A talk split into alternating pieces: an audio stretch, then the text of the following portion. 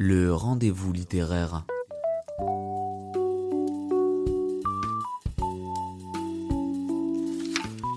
Entre les lignes. Chers auditeurs et auditrices, bonjour et bienvenue, ici Lucie.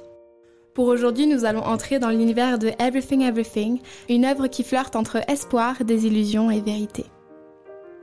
Peut-être que vous avez reconnu ce titre pour un film qui est sorti en 2017, mais bien que cette adaptation ne soit pas mauvaise, c'est sur le livre que nous allons concentrer notre analyse.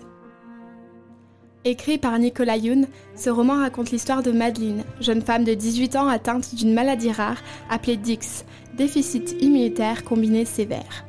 Elle ne peut ni sortir ni rencontrer de nouvelles personnes, ou du moins ses interactions avec le monde extérieur ne se résument qu'au livre et à son écran d'ordinateur. Il n'y a que sa mère et Carla, son infirmière, qu'elle peut voir au quotidien. Maintenant, laissez-moi vous lire la quatrième page de ce roman.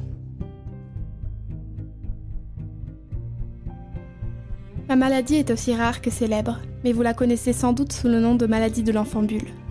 En gros, je suis allergique au monde. Je viens d'avoir 18 ans et je n'ai jamais mis un pied dehors. Un jour, un camion de déménagement arrive. Je regarde par la fenêtre et je le vois. Le fils des nouveaux voisins est grand, mince et habillé tout en noir. Il remarque que je l'observe et nos yeux se croisent pour la première fois. Dans la vie, on ne peut pas tout prévoir, mais on peut prévoir certaines choses. Par exemple, je vais certainement tomber amoureuse de lui, et ce sera certainement un désastre.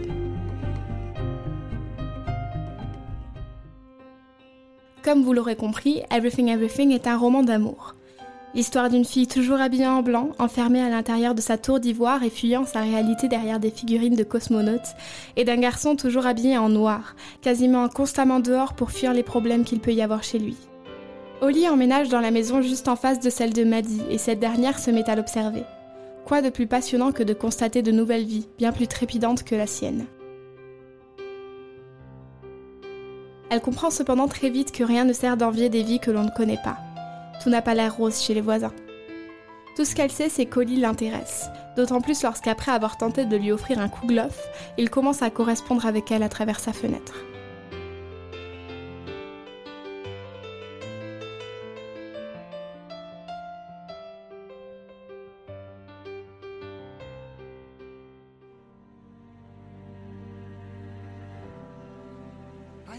Ce livre est terriblement surprenant. Tout le long du livre, on pense savoir comment les choses vont se dérouler, mais Nicolas Youn vient peu à peu déconstruire toutes les idées qu'on a à propos de lui et qu'on pensait acquises. Franchement, n'importe qui peut lire ce livre et l'apprécier, même quand on ne lit pas beaucoup. Il est très agréable car le récit se complète de dessins, de mise en scène littéraire. Quand on lit ce livre, c'est comme si on nous apportait des éléments en plus pour aider notre imagination. Des pages entièrement dédiées aux détails, un moyen de se retrouver complètement immergé dans l'histoire. D'autant plus qu'il s'agit vraiment d'une histoire d'amour intéressante. Chaque personnage a son histoire, sa personnalité, ses goûts. C'est très touchant de voir les relations que Madeleine peut avoir avec les gens qui l'entourent, étant donné qu'elle ne se compte que sur les doigts d'une main. Si vous avez peur d'un livre alourdi par la maladie et qui ne délivre que la fatalité et fait pleurer à chaudes larmes comme Nos étoiles contraires par exemple, n'ayez pas peur de Everything Everything.